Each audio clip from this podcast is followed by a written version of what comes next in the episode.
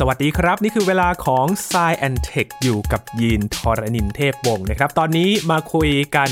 เรื่องเทคโนโลยีกับพี่หลามจิ๊กโก๋ไอทีกันครับ วันนี้เราจะมาอ่านความคิดของบิลเกตส์นะครับ เจ้าพ่อเทคโนโลยีที่ใครๆ น่าจะคุ้นเคยกันดีของ Microsoft นะครับ เขาได้พูดถึงการปฏิวัติวงการเทคโนโลยีครับ มีคนไปถามเขา และเขาก็ได้อธิบายมานะครับ และ บิลเกตส์มีความคิดในเรื่องของการปฏิวัติเทคโนโลยีอย่างไรบ้าง วันนี้มาวิเคราะห์กันอยู่กับพี่หลามจิ๊กโก๋ไอทีใน s ซแอนเทคตอนนี้นะครับ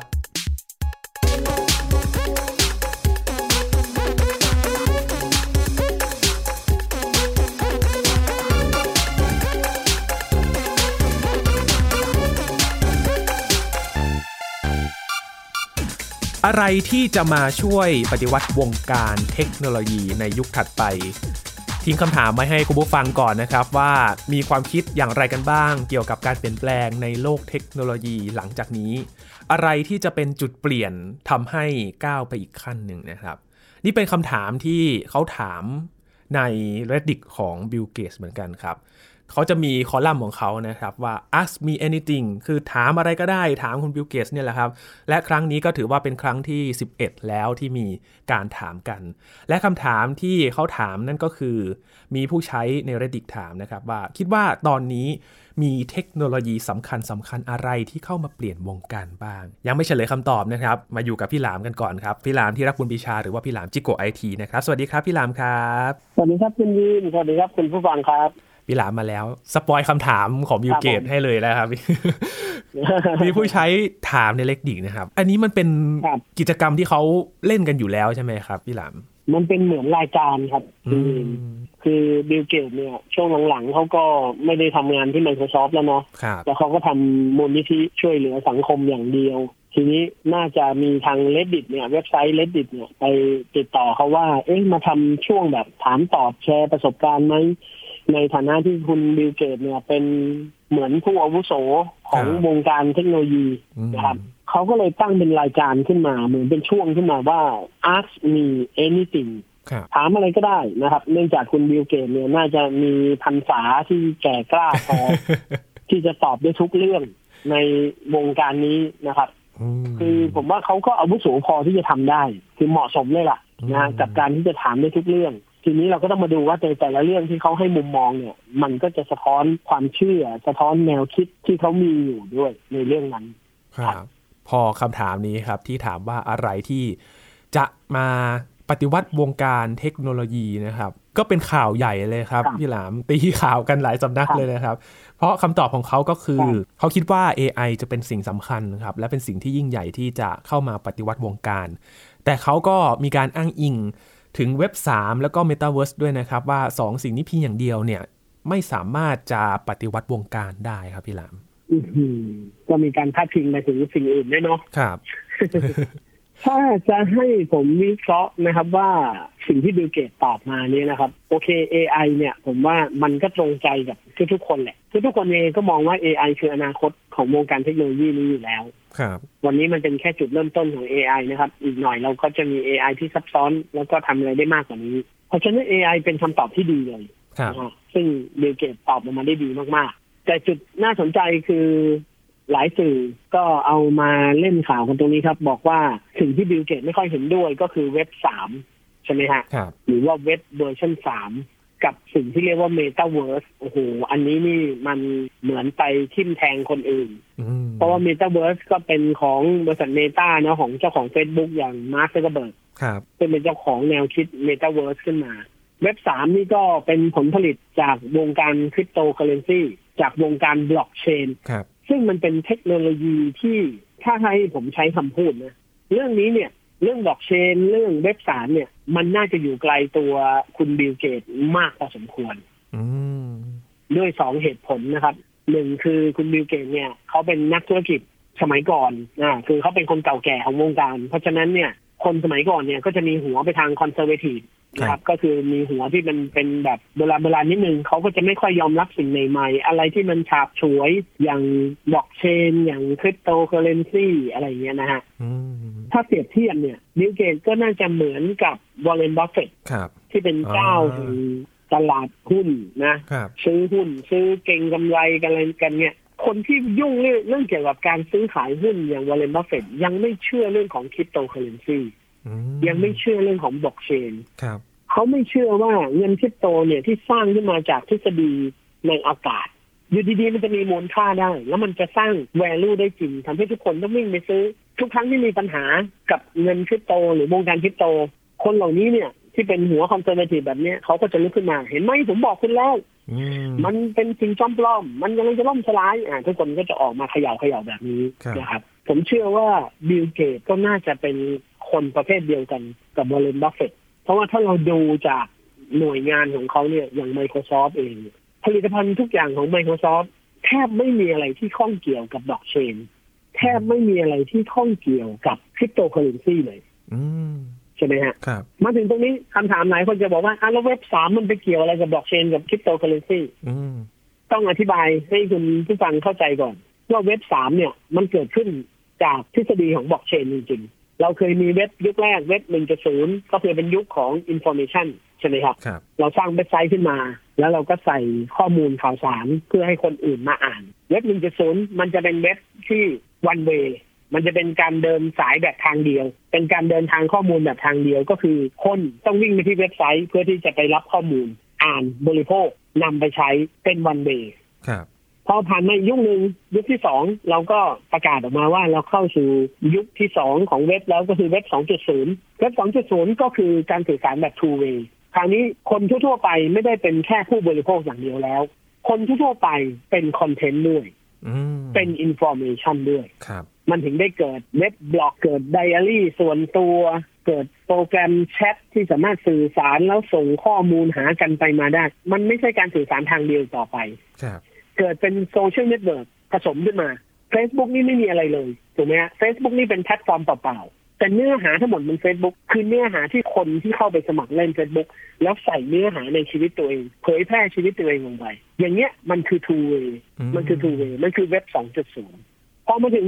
เว็บ 3 ซึ่งผมก็แปลกใจทำไมเขาไม่เรียกเว็บ 3.0 เนอะครับเขาเรียกเว็บสามแต่จริงๆแล้วคำว่าเว็บสามเนี่ย มันเป็นชื่อทางเทคนิคของการทำเว็บ นะฮะเป็นเทคนิคการทำเว็บเป็นภาษาหรือเป็นโครงสร้างเว็บชนิดหนึ่ง ซึ่งจริง ๆ มันไม่ใช่เจเนอเรชันที่สามของเว็บนะฮะมันไม่ใช่เว็บสามจุดศูนย์อย่างแท้จริงอืมเคยมีคนให้คำนิยามว่าเว็บ 3.0 มันก็จะเป็นอีกแบบหนึ่งแต่ครับคำว่าเว็บ 3 เนี่ย มันเกิดจากบล็อกเชนนี่แหละครับ คือพอเรายุคที่เราเติบโตขึ้นมาอินเทอร์เน็ตเราเติบโตขึ้นมา เราเริ่มมีบล็อกเชนทฤษฎีบล็อกเชนคืออะไร คือขจัดการเป็นตัวกลางออกไปครับเขาเรียกว่า decentralize อ่า decentralize ทีนี้ พอเราเข้าสู่ยุคของคริปโตเคอเรนซีเราเริ่มมี NFT โอ้โหวันนี้คำศัพท์เยอะคุณผู้ชมจะเข้าใจไหม NFT คืออะไรคุณยินพอเข้าใจไหมคุณยินช่วยอธิบายไหม คือทรัพย์สินดิจิทัลนะครับ ที่มีการซื้อขายผ่านโลกออนไลน์เนี่ยนะครับ ที่มีการแลกเปลี่ยนใช่บางทีก็จะมีการซื้อขายด้วยสกุลเงินดิจิตอลใช่ไหมครับ ใช่ครับใช่ครับพอมี NFT ขึ้นมาเนี่ย มันก็เลยเกิดคำถามครับ ว่าถ้าสมมติเรามีเว็บไซต์แบบสมัยโบราณ เว็บไซต์แบบที่เราใช้กันอยู่ทุกวันนี้นะครัฮะบที่เขาเรียกว่าเว็บ 2.0 เนี่ย เว็บไซต์แบบที่เราใช้กันอยู่ทุกวันนี้มันจะต้องมีเว็บเซิร์ฟเวอร์เป็นที่วางไฟล์อืมคือเราต้องมีเซิร์ฟเวอร์อยู่ในอินเทอร์เน็ตครับแล้วเราก็เอาไฟล์ข้อมูลทั้งหมดในหน้าเว็บเราเอาไปวางไว้ในเซิร์ฟเวอร์นั้น แล้วทำให้ทุกคนมา access ไปได้ แต่พอมันเป็น NFT เนี่ยกฎของ NFT คือของสิ่งนั้นมีแค่ชิ้นเดียวในโลกอืม คุณยินนึกภาพตามนะครับ คุณครับผู้ฟังนึกภาพตาม ถ้าสมมติผมทำเว็บขึ้นมา แล้วขายผลงาน NFT ปกติเวลาเราจะเอาอะไรออกจากเว็บนั้น เราก็จะไปเซฟข้อมูลหรือไปดาวน์โหลดมา สมมติเว็บนั้นมีมีไฟล์โปรแกรมหนึ่งหนึ่งโปรแกรม สมมติผมเป็นคนขายซอฟต์แวร์ครับผมขายซอฟต์แวร์อะไรสักอย่างหนึ่งแล้วผมก็มีตัวติดตั้งซอฟต์แวร์อยู่ในเว็บผม อยู่ในเว็บเซิร์ฟเวอร์ผม พอผมซื้อขายกับลูกค้าได้เสร็จ ลูกค้าก็จะเข้ามาดาวน์โหลดซอฟต์แวร์ตัวนั้น ลักษณะการดาวน์โหลดคุณยินและคุณผู้ฟังเข้าใจแบบเดียวกันได้นะครับ ครับ เวลาเราเข้าไปในเว็บเซิร์ฟเวอร์ เราไปดาวน์โหลดไฟล์โปรแกรมนั้นลงมาที่เครื่องเราเนี่ยถามว่าดาวน์โหลดเสร็จแล้วไฟล์นั้นหายจากเว็บเซิร์ฟเวอร์ไหมครับ ไม่ครับ ไม่หายนะเข้าใจถูกต้อง ไฟล์นั้นยังอยู่บนเว็บเซิร์ฟเวอร์นั่นแปลว่าอะไร การที่เราไปดาวน์โหลดมันคือการ Copy ทำสำเนาอีกชุดหนึ่งแล้วลงมาอืมหลักการเดียวกันครับ ถ้าเราทำเว็บไซต์ขาย NFT NFT จะไม่มีสำเนาครับ เวลาซื้อขายสมมุติผมซื้อผลงาน NFT ชิ้นนี้ ผมเข้าไปเซฟงาน NFT ชิ้นนี้ออกมาจากเว็บนั้นต้นฉบับต้องหายไปเลย มันไม่ใช่การก๊อปปี้มันไม่ใช่การดาวน์โหลด มันไม่ใช่การทำสำเนาครับมันจะทำอย่างนั้นไม่ได้อืมแต่โดยหลักการทั่วไปเราไม่มีสิทธิ์ไปลบไฟล์ชิ้นนั้นออกจากเซิร์ฟเวอร์นั้นครับอืมเพราะไม่งั้นใครก็ลบไฟล์อะไรในนั้นได้หมดเลย ซึ่งมันก็เป็นสิทธิ์การเข้าถึงที่ ที่ไม่ปลอดภัยครับแล้วคนที่ขาย NFT เขาจะทำยังไงอะอ่าถ้ามันมีคนได้ไฟล์ NFT นั้นไป แล้วยังมีต้นฉบับอยู่อีกอันหนึ่ง มันก็กลายเป็นก๊อปปี้มันก็ไม่ใช่ของที่มีชิ้นเดียวในโลกแล้วอืมนี่แหละครับ คือปัญหาที่ทำให้เกิดทฤษฎีของเว็บสามขึ้นมาครับอืมว่าเราจะต้องจัดการกับงานประเภท NFT เนี้ยหรือถ้าเราจะต้องทำมีการซื้อขายอะไรก็ตามแต่ มันจะต้องมีระบบที่จะจัดการพวกนี้ได้ ก็เลยเกิดเป็นทฤษฎีของเว็บสามขึ้นมา ก็คือคนก็เขียนทฤษฎีขึ้นมาเลยนะ ว่าเขาก็เอาทฤษฎีของบล็อกเชนมาใช้นะครับว่า โอเค งาน NFT มันจะมีชิ้นเดียวในโลกได้ มันต้องมีการยืนยันข้อมูล การยืนยันข้อมูลก็ต้องใช้ข้อมูลบนบล็อกเชน เพราะข้อมูลบนบล็อกเชนเนี่ยจะไม่สามารถแก้ไขได้ครับจะต้องได้รับการตรวจสอบจากคนทั่วไป แล้วก็ยืนยันความจริงตรงกันได้อืมส่วนที่เป็นบล็อกเชน กับส่วนที่เป็นเว็บไซต์มันต้องแยกกันครับเพราะไม่งั้นแล้ว มันจะไปลบไฟล์ต้นฉบับออกจากเซิร์ฟเวอร์ไม่ได้ พอมาถึงตรงนี้เนี่ย ผมจะอธิบายเพิ่มเติมว่าบางคนไป search Google หาคำว่าเว็บสามแล้วไปเจอบางเว็บไซต์ที่ในประเทศไทยเนี่ยอธิบายเอาไว้ว่า เว็บสามคือเว็บแบบ decentralized อ่าไม่มีเซิร์ฟเวอร์ ไม่มีตัวกลาง ไม่มีตัวกลาง ผมอ่านถึงตรงนี้ปุ๊บผมเนี่ยถามคำถามขึ้นมาว่าโทษนะครับ ถ้าเว็บไม่มีเซิร์ฟเวอร์ แล้วเว็บมันจะอยู่ไหนล่ะครับพี่ เราจะแล้วเราเข้าจะถึงไปเว็บเว็บยังไงนี้ที่ไหนอะเออ เราพิมพ์ URL เนี่ย URL เนี้ยสคริปต์เนี้ยมันวิ่งไปที่ IP ไหนอะครับ มันวิ่งไปที่เซิร์ฟเวอร์ไหนอะถ้ามันไม่มีเซิร์ฟเวอร์แล้วมันวิ่งไปไหน แล้วมันจะมีเว็บนี้ได้ยังไง อืมอ่านถึงตรงนี้ปุ๊บผมเลยแบบว่าโอ้อย่างนี้คนต้องเข้าใจผิดแน่เลยว่าเว็บสามเนี่ยมันมันเป็นเว็บที่ล่องลอยอยู่ในอากาศได้โดยที่ไม่ต้องมีตัวตนที่แท้จริงครับซึ่งมันความเป็นจริงแล้วมันเป็นอย่างนั้นไม่ได้อืมนะฮะเราต้องทำความเข้าใจใหม่ก่อนว่า เว็บสามคือส่วนของเว็บเนี่ยมันจะแบ่งเป็นสองส่วน ส่วนหนึ่งที่เป็นหน้าเว็บไซต์ปกติ ก็ยังคงต้องมีเซิร์ฟเวอร์อยู่ตามปกติครับ แต่มันจะมีส่วนที่เป็นส่วนที่รองรับคริปโตเคอเรนซีรองรับเรื่องบล็อกเชนรองรับเรื่อง NFT ส่วนเนี้ยจะอยู่บนบล็อกเชน ซึ่งมันจะล่องลอยอยู่ในอินเทอร์เน็ต ใครก็ตามที่มาซื้อ NFT งานชิ้นนี้ มันจะเขียนบล็อกเชนขึ้นมาใหม่ต่อจากบล็อกเชนเดิมนะฮะ เขียนบล็อกขึ้นมาใหม่ เขียนบอกว่ามีคนมาซื้ออันนี้แล้ว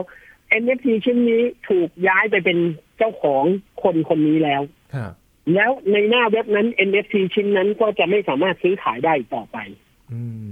นี่คือวิธีทำให้มันกลายเป็นชิ้นเดียวในโลกเหมือนเดิมครับโดยที่ไม่ต้องไปลบไฟล์ในเซิร์ฟเวอร์อ่าอ่าคุณยินกับคุณผู้ฟังน่าจะเข้าใจแล้วเนาะครับ และสามารถตรวจสอบได้ด้วย มันตรวจสอบได้อะเพราะว่าพอมันเป็นบล็อกเชนปุ๊บทุกคนก็ต้องเข้ามาตรวจสอบข้อมูลครับแล้วก็ได้รับค่า fee ในการตรวจสอบข้อมูลไป อืมอันนี้หลักการมาตรฐานเลยนะฮะเหมือนขุดเหรียญขุด BTC ถอดรหัสทุกอย่างอืมใครเข้ามาช่วยทำงานก็ต้องได้รับค่าธรรมเนียมครับอืมต้องเป็นแบบนี้เว็บสามมันถึงจะเอาบล็อกเชนกับ NFT กับคริปโตเคอเรนซีมาใช้ เพราะไม่งั้นเวลาเว็บโดนแฮกนะครับ ถ้าเราตั้งเอา NFT ไปไว้ในเซิร์ฟเวอร์ แล้วเวลามีคนมาแฮกเว็บเราเข้าถึง storage ของเว็บเราได้ งาน NFT ทั้งหมดกับคริปโตเคอเรนซีทั้งหมดที่ซื้อขายกันกับบล็อกเชนทั้งหมดถูกขโมยหมดเลยนะอืมไม่ต่างอะไรกับการยกถูกไหมฮะ เขาปล้นธนาคารเลย ถ้ามันถูกวางไว้ในที่ที่เดียวอืมใช่ มันเหมือนปล้นธนาคารเลย มันต้องไม่เป็นแบบนั้นครับมันต้อง decentralized ก็คือมันต้องไม่อยู่ที่ใดที่หนึ่งต้องไม่มีใครไปเอามันมาได้ แล้วความจริงต้องเปลี่ยนไม่ได้อ่า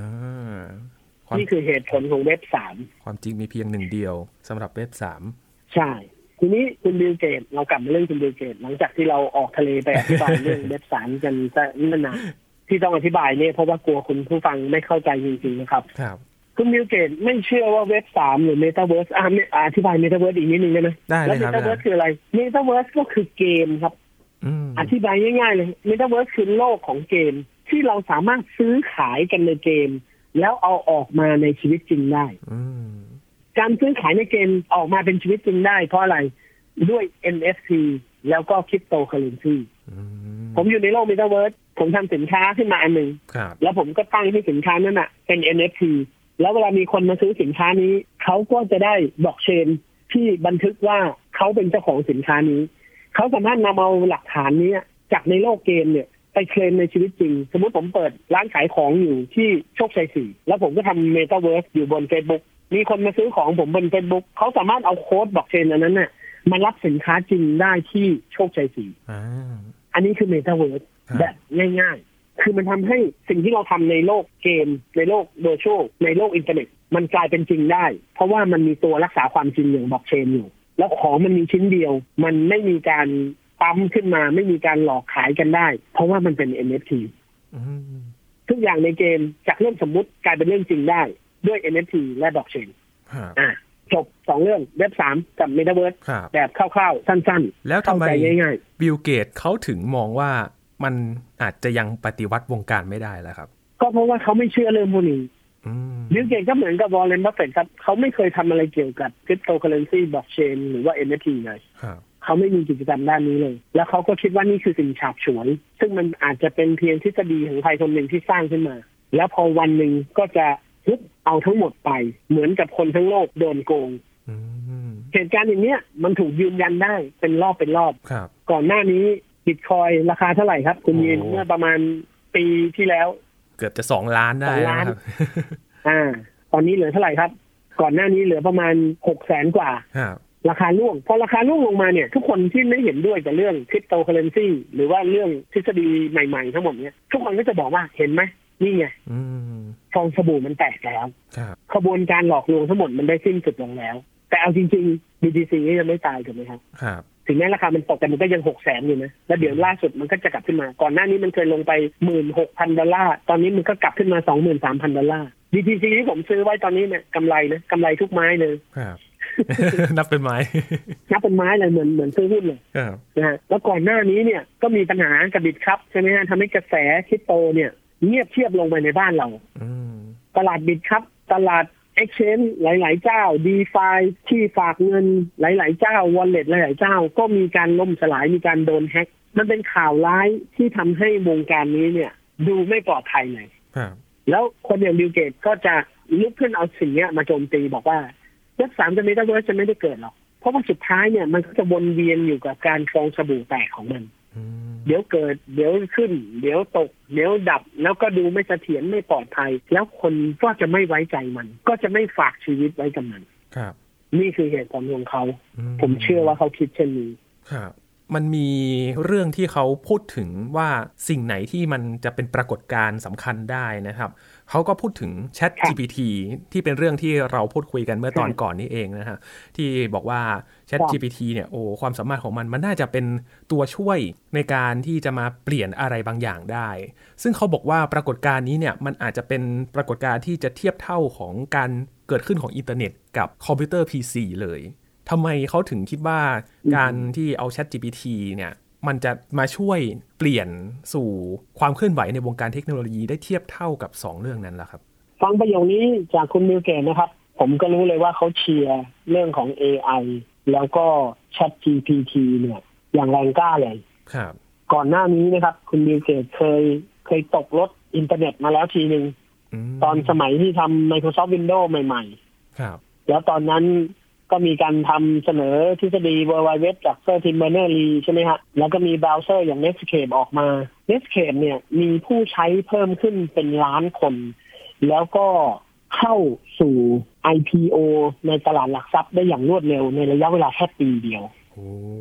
บิลเกตแห่ง Microsoft เนี่ยเคยพลาดแล้วครั้งหนึ่งครับ ไม่รู้ตัวว่าอินเทอร์เน็ตจะได้รับความนิยมขนาดนี้ เคยมีคนไปสัมภาษณ์ด้วยนะ ตอนที่เซอร์ทิมเบอร์เนอร์รีเสนอทฤษฎีเบอร์ไวเว็บใหม่ๆ มีนักข่าวไปสัมภาษณ์บิลเกตว่าอินเทอร์เน็ตจะเป็นสิ่งใหม่ของผู้คนในโลกยุคหน้าหรือไม่บิลเกตเคยบอกว่าอินเทอร์เน็ตมันก็เป็นเรื่องที่ทำให้คนฮือฮาไปสักพักหนึ่งแหละอืมแต่สุดท้ายเนี่ยคนก็ยังต้องทำงานอยู่บนเครื่อง PC เหมือนเดิมอ่าคือเขาเชื่อมั่นเรื่อง PC มากครับเพราะอะไรเพราะเขาเป็นคนสร้าง IBM PC ขึ้นมาอ่า บริษัท IBM ต้องการจะออกเครื่องคอมพิวเตอร์สำหรับให้คนใช้ตามบ้านครับก็ให้บิลเกตเป็นคนเขียน OS ที่เป็น DOS แล้วพอหลังจากนั้นไม่กี่ปีบิลเกตก็สร้างบริษัท Microsoft ขึ้นมา แล้วก็พัฒนา DOS เปลี่ยนเป็นชุดกราฟิกที่ให้เหมือนกับคอมพิวเตอร์ Macintosh ของทาง Apple แล้วก็เรียกว่า Microsoft Windows แล้วก็สนับสนุนมา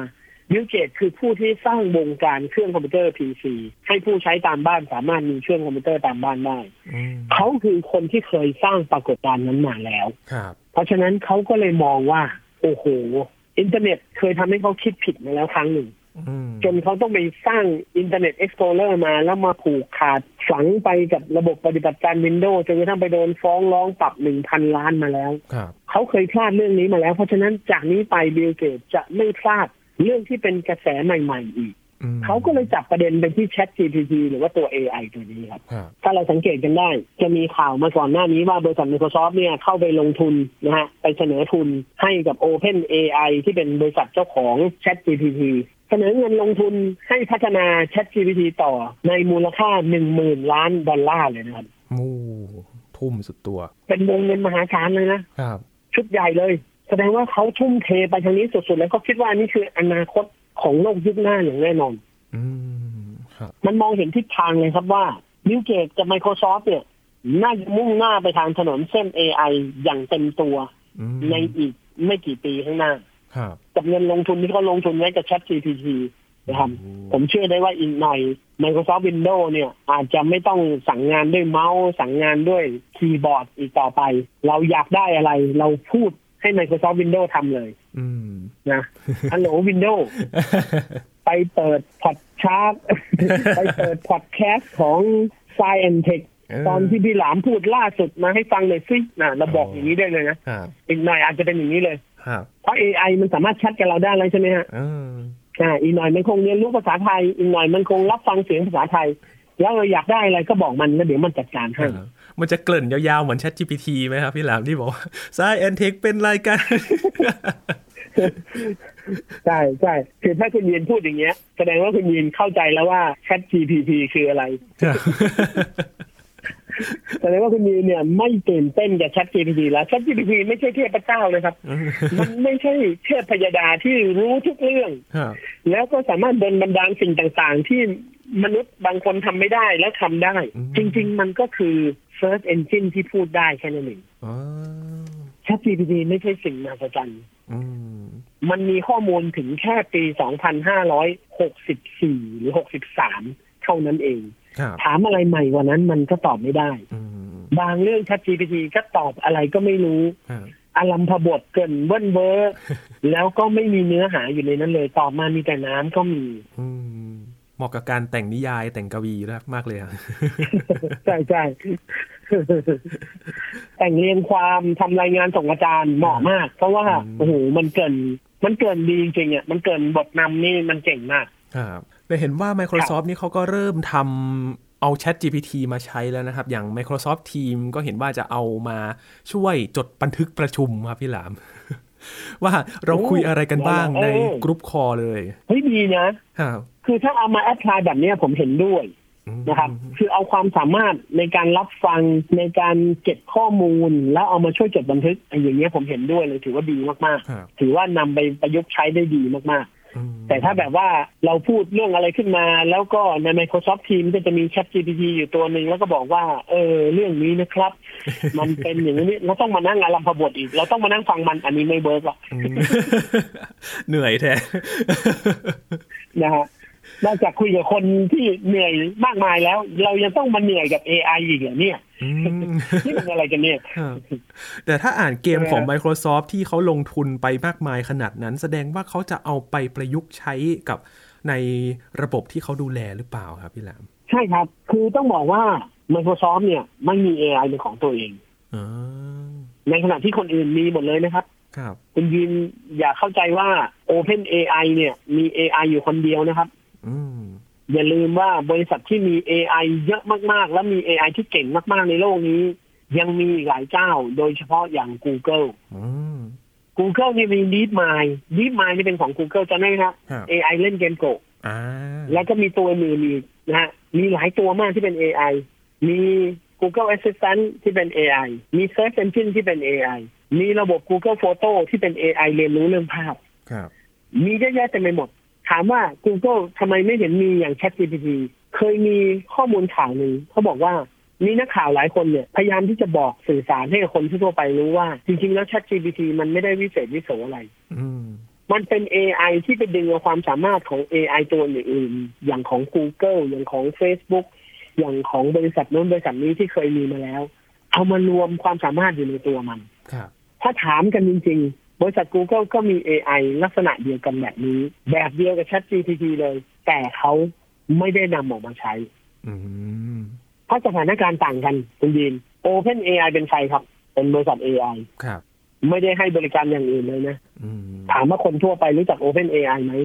อาจจะมีคนรู้จักไม่มากครับถ้าเปรียบเทียบกับ Google Google นี่เป็นบริษัทที่มีบริการเยอะแยะมากมาย และมีคนรู้จักทั่วโลกโอ้ถ้า Google ปล่อย Chat GPT ออกมา สมมตินะ สมมติ Chat GPT เป็นของ Google แล้วมันตอบอะไรที่มันไม่ตรงข้อมูล มันตอบอะไรก็ไม่รู้ออกมาเนี่ย คุณคิดว่าคนจะตำหนิ Google ไหมครับอืมกลายเป็นว่า Google ก็ต้องมารับผิดชอบกับสิ่งที่อธิบายในแชทนั้นถูกถ้า AI ของ Google ตอบอะไรก็ไม่รู้วนเวอร์อลัมพบทเกินนำมาร้อยแปดพันประการ คนจะบ่นทันทีเลยว่า เอ๊ะทำไม Google ถึงทำอย่างนี้อะครับมาให้ข้อมูลผิดๆได้ยังไง แต่พอเป็น Open AI แหม ChatGPT มันน่ารักเนาะมันไร้เดียงสา มันตอบอะไรก็ไม่รู้ มันคือโลกคนละใบนะ อันเนี้ยสถานการณ์คนละโลกกันอืมบริษัทที่ไม่ได้เป็นผู้นำทางด้านนี้เนี่ยเขาทำผิดได้ เขาไม่สมบูรณ์แบบได้ครับแต่บริษัทที่จริงจังแล้วอยู่ระดับโลกระดับ Google ผิดพลาดไม่ได้ นี่คือเหตุผลว่าทำไม Google ถึงยังไม่มี AI ที่มีลักษณะคล้ายๆกับ ChatGPT ออกมาอืมหรือแม้กระทั่งทางฝั่ง Facebook Facebook ก็มี AI เหมือนกันนะ และครับคล้ายๆกับ ChatGPT ด้วยกำลังจะเปิดตัวเร็วๆนี้ Facebook จะมี AI ตัวหนึ่งครับที่คนที่มีเจ้าของเพจ คนที่มีเจ้าของ Facebook อยู่ บางทีคุณทำธุรกิจอยู่ แล้วคุณอยากจะไปซื้อโฆษณาใน Facebook ถ้าคุณคิดคำโฆษณาไม่ออก เดี๋ยวจะมี AI ตัวหนึ่งของ Facebook นะฮะออกมาให้คำแนะนำว่า คุณอยากจะแต่งสินค้าใช่ไหมสมมติคุณเป็นเจ้าของเพจ AI ตัวนี้สามารถเข้าไปอ่านในเพจได้เลยว่าเรามีสินค้าประเภทไหน แล้วสินค้าเราเนี่ยมีคุณสมบัติอะไรบ้าง มันสามารถแต่งเป็นข้อความโฆษณา ให้เรานำไปใช้ใน Facebook แอดได้เลย ครับ เหมือน Chat GPT เลยเห็นไหมอ่าจะอยู่ใน Facebook อ่าโอ้เดี๋ยวอีกหน่อยจะมีตัวนี้ออกมา ครับ Google ก็มี Google อาจจะเป็น AI ที่คอยให้ความช่วยเหลือ ในด้านใดด้านหนึ่งโดยเฉพาะ คือ Google เนี่ยเขาพยายามเลี่ยงที่จะไม่ทำให้มันฉลาดจนเกินไป ไม่ทำให้มันสามารถพูดได้ทุกเรื่องครับสโคมให้มันเป็น AI เฉพาะด้าน เพื่อที่จะลดความผิดพลาดของมันให้น้อยลงที่สุดอ๋อ เพราะฉะนั้นมันถึงเป็นคำตอบว่าทำไม Microsoft ถึงต้องเอียงมาทาง ChatGPT เพราะว่า Microsoft เนี่ยยังไม่เคยทำ AI เป็นของตัวเองเลยอ่าในขณะที่คนอื่นเนี่ยมีอยู่ในสต็อกมีอยู่ในแผนโครงการหมดแล้วครับเพราะฉะนั้น Microsoft จึงต้องทุ่มเงินหมื่นล้านเลย เพื่อที่จะดึงเอา ChatGPT มาเป็นอาวุธของตัวเองอืมเพราะวันข้างหน้าถ้าทุกคนมี AI กันหมด แล้ว Microsoft ไม่มีคนเดียว Microsoft จะแพ้ในศึกธุรกิจครั้งนี้ อาจจะตกขบวนได้ ถูกครับอืมอาจจะเป็นเหมือนอีกครั้งหนึ่งที่บิลเกตตกใจว่าทำไม Netscape ถึงเข้า IPO ตลาดหลักทรัพย์ได้อืมภายในปีเดียวครับและดูเหมือนว่าจะไม่ปล่อยให้คอยนานครับพี่หลาม Google ครับ วันที่เราครับปล่อยพอดแคสต์ตอนนี้แหละครับ 8 กุมภาพันธ์นะครับ คือเขาจะเปิดตัว Google Bard ครับ B A R D นะครับ เป็น Chat GPT ที่ เขาจะเริ่มด้วยการเอาไปฝังอยู่ใน Search Engine ครับ มานำร่องกันก่อนว่าอืม Google เนี่ยเขาจะใช้เอ้ยแบบ Chat GPT เนี่ย เอามาใช้งานบน Search Engine ก่อน และเขาจะเปิดตัวในงาน Google Presents ที่ปารีสในวันที่ 8 เนี่ยแหละครับ วันที่เราคุยกันเนี่ยแหละครับ พี่หลามโอ้นี่แหละครับ รอดูเลย ผมว่าตัวนี้เอาไปใช้กับ Search Engine เนี่ย อันนี้คือถูกเรื่องเลยครับเหมาะสมมากแสดงว่า Google เนี่ยเขาก็มีเก็บไว้อยู่แล้ว เขาพร้อมที่จะปล่อยเมื่อไหร่ก็ได้ใช่ไหมครับตอนนี้ๆ ใช่ครับ Google เป็นบริษัทที่มีห้องแลบและทำค้นคว้าวิจัยหลาย ๆ เรื่องครับเยอะมาก robotic เขาก็เคยเป็นเจ้าของบอสตันบอสตันอ่า robotic จำได้ไหมฮะอ๋อ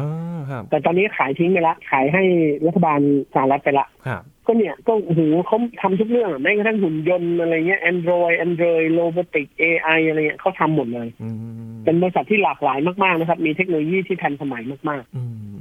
แล้วฝั่งจีนเองเขาก็สู้เหมือนกันครับ ไป่ตู้ครับ ไป่ตู้ของจีนครับพี่หลามเขาก็เตรียมจะเปิดทัวร์ๆมาเลยคือเหมือนพอ Chat GPT จุดปุ๊บ นี่คือหลาย ๆ ที่ตามกันมาเลยนะครับ เขามีแชททั้งในเวอร์ชันใช่ทั้งจีนแล้วก็อังกฤษด้วยนะครับ ภาษาอังกฤษเนี่ยจะชื่อว่า Ernie Bot นะครับ เป็นเวอร์ชันภาษาอังกฤษ ส่วนภาษาจีนเนี่ยจะชื่อว่า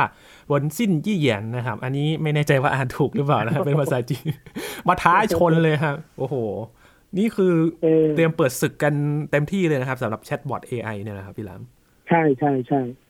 น่าสนใจนะครับ ผมมองว่า 2023 2024 เนี่ย เราจะมีผลิตภัณฑ์ที่เกี่ยวกับ AI ออกมาใหม่ครับๆให้ลองเล่นให้ลองใช้กันเยอะนะ ปีที่ผ่านมาเรามีโอ้โหสารพัด AI แต่งเพลงก็มีแล้ว AI ทำดนตรีก็มีแล้ว ใช่ไหมฮะครับ เดี๋ยวอีกหน่อยเราอาจจะมีศิลปิน AI ออกมาเลยก็ได้ โอ้วาดรูปก็มีแล้วเป็นศิลปินแบบจิตรกรก็มีแล้วนะใช่เลือกเลยว่าใช่จะเอายังไง ทิ้งท้ายวันนี้ครับครับ กับคำถามเดียวกันกับยูเกตเลยนะครับ มาเป็น ask me anything โดยเวอร์ชันพี่หลามจิโกไอทีบ้างนะ อะไรที่จะมาเปลี่ยนแปลงเทคโนโลยีในวงการหลังจากนี้บ้างครับ จริง ๆ ผมว่าทุกอย่างมันกำลังฟักตัวหมดเลยครับ ไม่ว่าจะเป็นเว็บสามคริปโตเคอร์เรนซีบล็อกเชน NFT Metaverse อะเราแบ่งเป็นสองฝั่งนะครับฝั่งนี้เนี่ย ก็ยังล้มลุกคลุกคลาน ยังเผชิญกับอุปสรรคขวากหน้ำอยู่ เพื่อที่จะปรับตัวเองให้มันให้มันนิ่งที่สุดอะครับแล้วถึงตอนนั้นมันก็จะค่อยๆ คืบคลานเข้าไปอยู่ในชีวิตประจำวันของคน เราไม่สามารถที่จะไปโฟกัสสิ่งเดียวได้ครับ ทุกสิ่งทุกอย่างที่เกิดขึ้นมาแล้วเนี่ย ย่อมมีข้อดีครับ และทุกสิ่งทุกอย่างที่มันยังมีอยู่ทุกวันนี้ มันก็คืออยู่ในกระบวนการปรับตัวอืมเราไม่สามารถฟันธงได้ว่าอะไรจะไม่เกิดครับเพราะสุดท้ายแล้วถ้าผ่านไปสามสี่ปีแล้วมันยังอยู่ ก็แสดงว่ามันยังไม่ตายอืมันยังไม่ตายแสดงว่ามันอยู่ได้ครับแล้วเดี๋ยวอีกหน่อยมันจะกลายเป็นนอม AI ก็เช่นกันครับ AI วันนี้เนี่ยอาจจะมีอนาคตสดใสมากๆ แต่ผมเชื่อว่าวันหนึ่งเราก็จะเห็นอุปสรรคที่เกิดขึ้นจาก AI เราจะค้นพบปัญหา พอเราได้ลองใช้แล้วเราก็จะรู้ว่า เออ AI มันก็มีข้อเสียนะ เพราะว่าถ้าคนเชื่อ AI ทั้งหมดเลย แล้ว AI มันบอกอะไรก็ไม่รู้เนี่ย ถึงตอนนั้นมันอาจจะมี AI ที่ไม่หวังดีกับคน แล้วลุกขึ้นมาบอกสิ่งผิดๆนั่นก็จะเป็นอันตรายมหาศาลเลยนะครับอืมเพราะทุกคนไม่เชื่อไปแล้วไงครับถูกไหมฮะเพราะฉะนั้นถ้าถามว่าอะไรที่จะมาปฏิวัติ ผมว่าอะไรก็เกิดขึ้นได้ ตอบแบบศิลปินได้ไหมครับว่าชอบเพลงไหนชอบทุกเพลงชอบทุกเพลงเลย อะไรก็เกิดขึ้นได้แล้วครับ เหมือนถ้าใครเปิดก่อนเนี่ย ที่อื่นเนี่ยพร้อมจะท้าชนเหมือนกันเหมือน Chat GPT เลยนะครับ พี่หลาม Google ก็มาไปตู้ก็ถูมากครับไม่แน่ Facebook น่าจะเร็วๆนี้ด้วยใช่นะฮะก็ตามกันดูนะครับ ใช่แล้ว อะไรก็เกิดขึ้นได้จริงๆครับครับ ปิดท้ายวันนี้ด้วยเรื่องของเทคโนโลยีที่อะไรก็เกิดขึ้นได้ และเราคาดไม่ถึงด้วยนะครับ วันนี้ขอบคุณพี่หลามมากๆเลยครัครับบขอบคุณครับ สวัสดีครับครับนี่คือ Science and Tech นะครับ คุณผู้ฟังติดตามรายการของเรากันได้ที่ www.thaipbspodcast.com ครับรวมถึงพอดแคสต์ช่องทางต่างๆ ที่คุณกำลังรับฟังเราอยู่นะครับ อัปเดตเรื่องวิทยาศาสตร์ เทคโนโลยี และนวัตกรรมกับเราได้ที่นี่ทุกที่ทุกเวลากับไทย PBS Podcast นะครับช่วงนี้ยีนทอรานินเทพวงศ์พร้อมกับพี่หลามจิโกไอทีลาไปก่อนนะครับ สวัสดีครับ